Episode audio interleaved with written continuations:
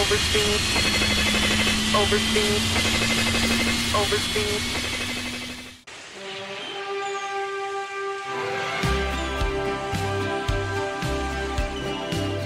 Estando yo sentada en la arena de la playa viendo el mar, un hombre guapo venía remando en una barca que venía aproximándose hacia mí.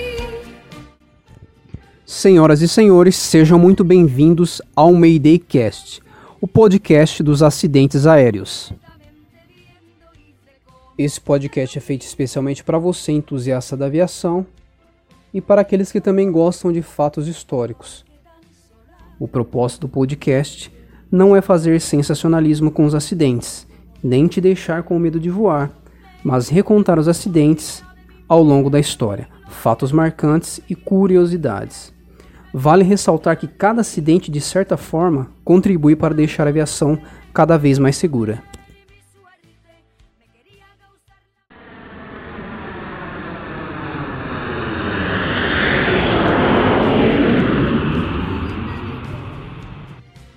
(31 de janeiro de 2000) Aeroporto Internacional Gustavo Dias Ordaz, em Puerto Vallarta, México. Puerto Vallarta é uma cidade turística na costa pacífica do México, no estado de Jalisco. Conhecido por suas praias, pelos esportes aquáticos e pela vida noturna, recebe muitos turistas praticamente durante o ano todo. No comando está o capitão Edward Ted Thompson, de 53 anos, que acumula 17.750 horas de voo, mais de 4.000 neste tipo de avião. Seu copiloto é William Bill Tensky, de 57 anos, que tem 8.140 horas de voo, a maioria neste tipo de avião.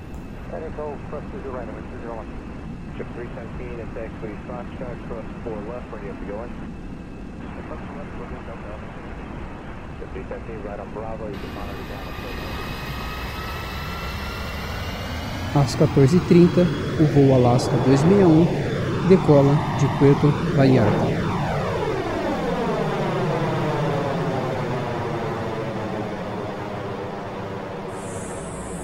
Uma hora e 30 minutos depois, se encontram a 31 mil pés de altitude sobre a costa do Pacífico. Porém, os pilotos notam algo estranho. O estabilizador horizontal não se move.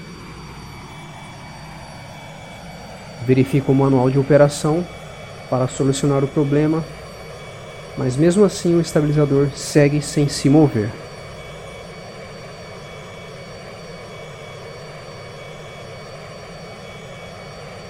Por algum motivo, o estabilizador horizontal está preso.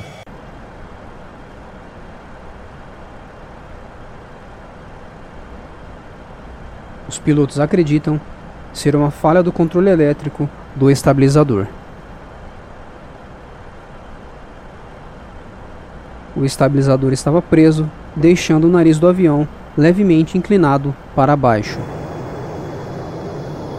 Desativam o piloto automático e assumem os controles para evitar que o avião desça.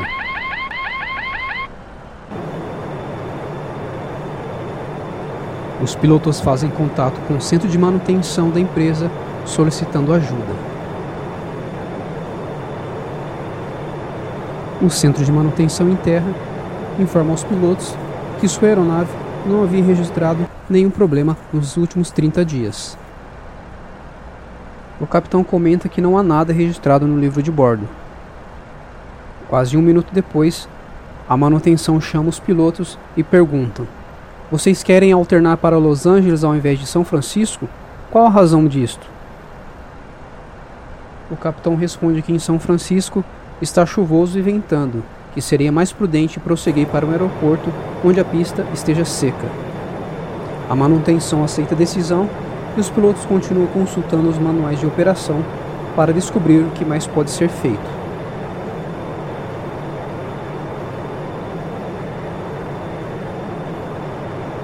Alguns minutos depois, a manutenção chama novamente e pergunta para os pilotos se eles já tentaram puxar as alças e os comandos da direita, O capitão responde: Olha, já tentamos de tudo aqui, mas se você tiver alguma dica sobre algum circuit breaker, adoraria saber.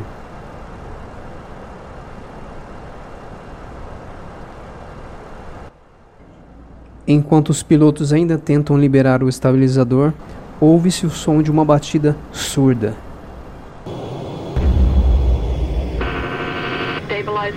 Seguido do acionamento do estabilizador horizontal. O MD-80 entra no mergulho repentinamente.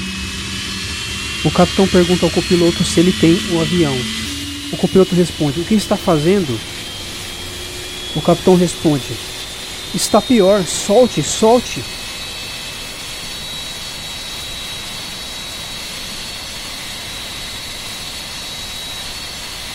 O alarme de velocidade excessiva começa a soar na cabine. Overspeed. Overspeed. Overspeed. Overspeed. Overspeed. Overspeed. Overspeed. O capitão pede com spoilers, que são dispositivos posicionados nas asas do avião com a função de diminuir a sustentação e a velocidade da aeronave.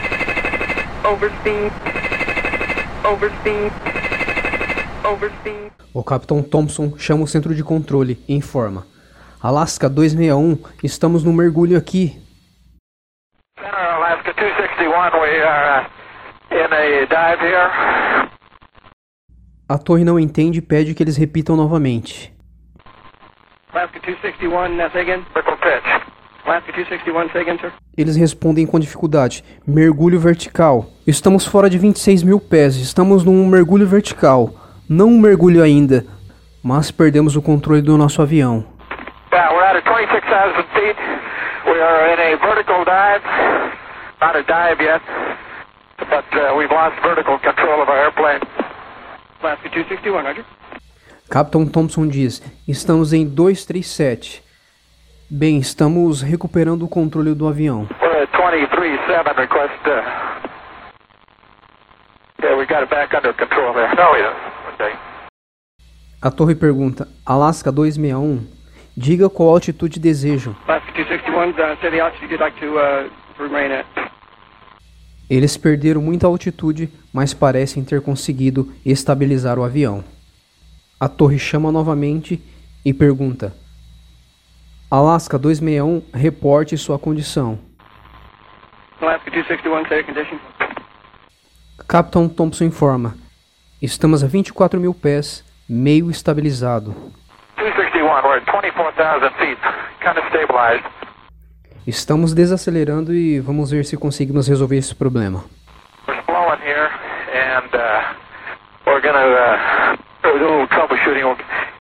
O capitão ainda solicita um bloqueio de altitude entre 20 e 25 mil pés. Uh, 20 and 25? A torre acata a solicitação e solicita que eles mantenham o bloqueio de altitude e permaneçam no nível de voo entre 200 e 250. Alaska 261, maintain block altitude by level 200 through by level 250. Na cabine, ainda sob o efeito da adrenalina, os pilotos conversam sobre o ocorrido e tentam várias configurações para evitar que o mergulho ocorra novamente e que possam pousar em segurança.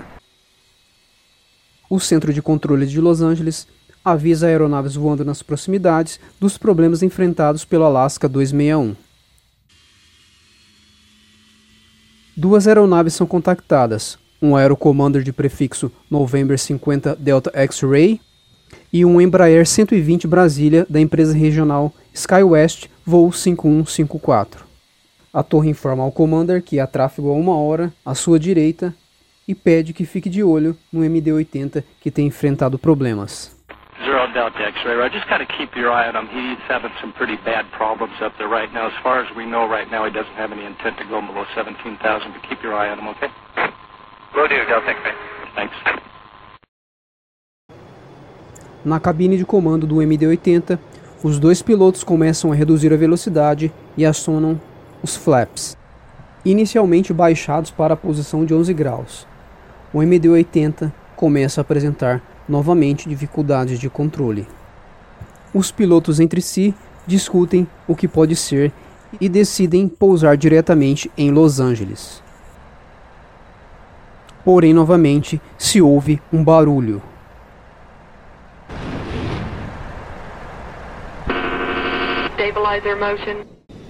O avião começa a mergulhar novamente.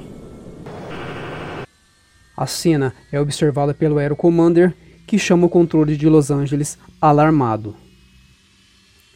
Los Angeles 50 Delta X-Ray, aquela aeronave está mergulhando. Hi, Zero Delta X-ray. That plane has just started to do a big, huge plunge.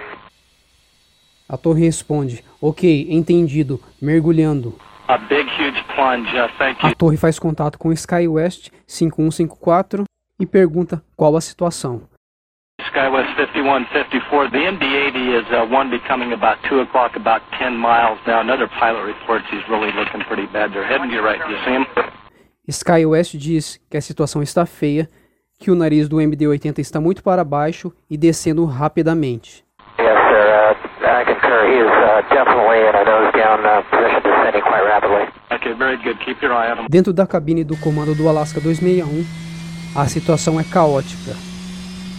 O MD-80 não apenas inicia um mergulho acentuado, como entra em parafuso e põe-se a girar sobre seu eixo longitudinal. Os pilotos desesperados tentam retomar o controle da aeronave, mas mal conseguem se comunicar em meio à cacofonia de alarmes e objetos voando pela cabine. Eles agora tentam, em vão, segurar a aeronave e gritam entre si. O Aero Commander chama a torre e informa. Eles estão invertidos, senhor. Plane's inverted, sir. A torre agradece e pergunta ao SkyWest 5154 se eles avistam a aeronave. SkyWest confirma. Definitivamente, senhor. Estão fora de controle. Very good. It looks like he's turning uh, turning over in front of you now, SkyWest 5154. You still got your eyes on him, sir? He's a. He, uh, definitely out of control. Okay, very good. Enquanto o avião voa invertido, os pilotos lutam para controlar o avião. SkyWest confirma. A aeronave está mesmo invertida. Okay. O MD-80 mergulha invertido rumo ao Oceano Pacífico. Overspeed.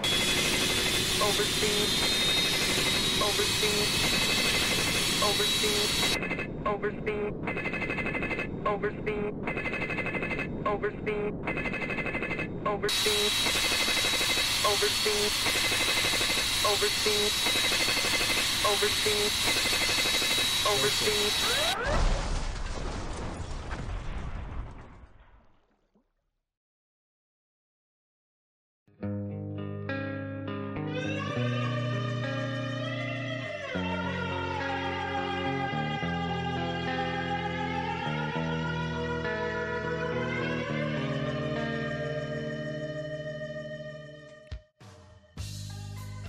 Overspeed. Overspeed. Overspeed. Vinte segundos depois, o Commander confirma a terrível notícia. Controle. Ele acaba de bater na água.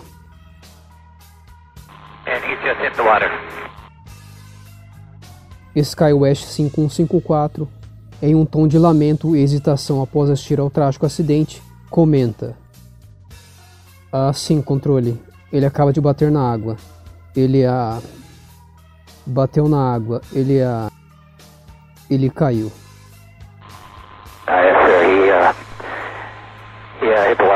Down. O avião se parte em milhares de pedaços. As 88 pessoas a bordo falecem. Os investigadores descobrem que o parafuso de fixação que regula o ângulo do estabilizador falhou. Isso ocorreu devido a uma má manutenção. Os técnicos não lubrificaram o parafuso adequadamente e isso prendeu o estabilizador. Os fios do parafuso entraram em colapso por todas as forças envolvidas no voo, gerando um efeito contrário em sua função. A NTSB, órgão que investigou o acidente, descobriu o mesmo problema em outros MDs-80. a empresa havia reduzido as manutenções para aumentar seu lucro. Devido a isso, a Air Alaska foi obrigada a pagar uma indenização milionária às famílias das vítimas. Pelas ações heróicas dos pilotos, foi-lhes concedida uma medalha de ouro por parte da Associação de Pilotos de Linha Aérea.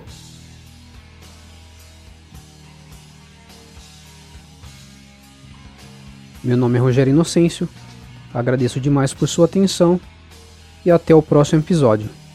Tchau!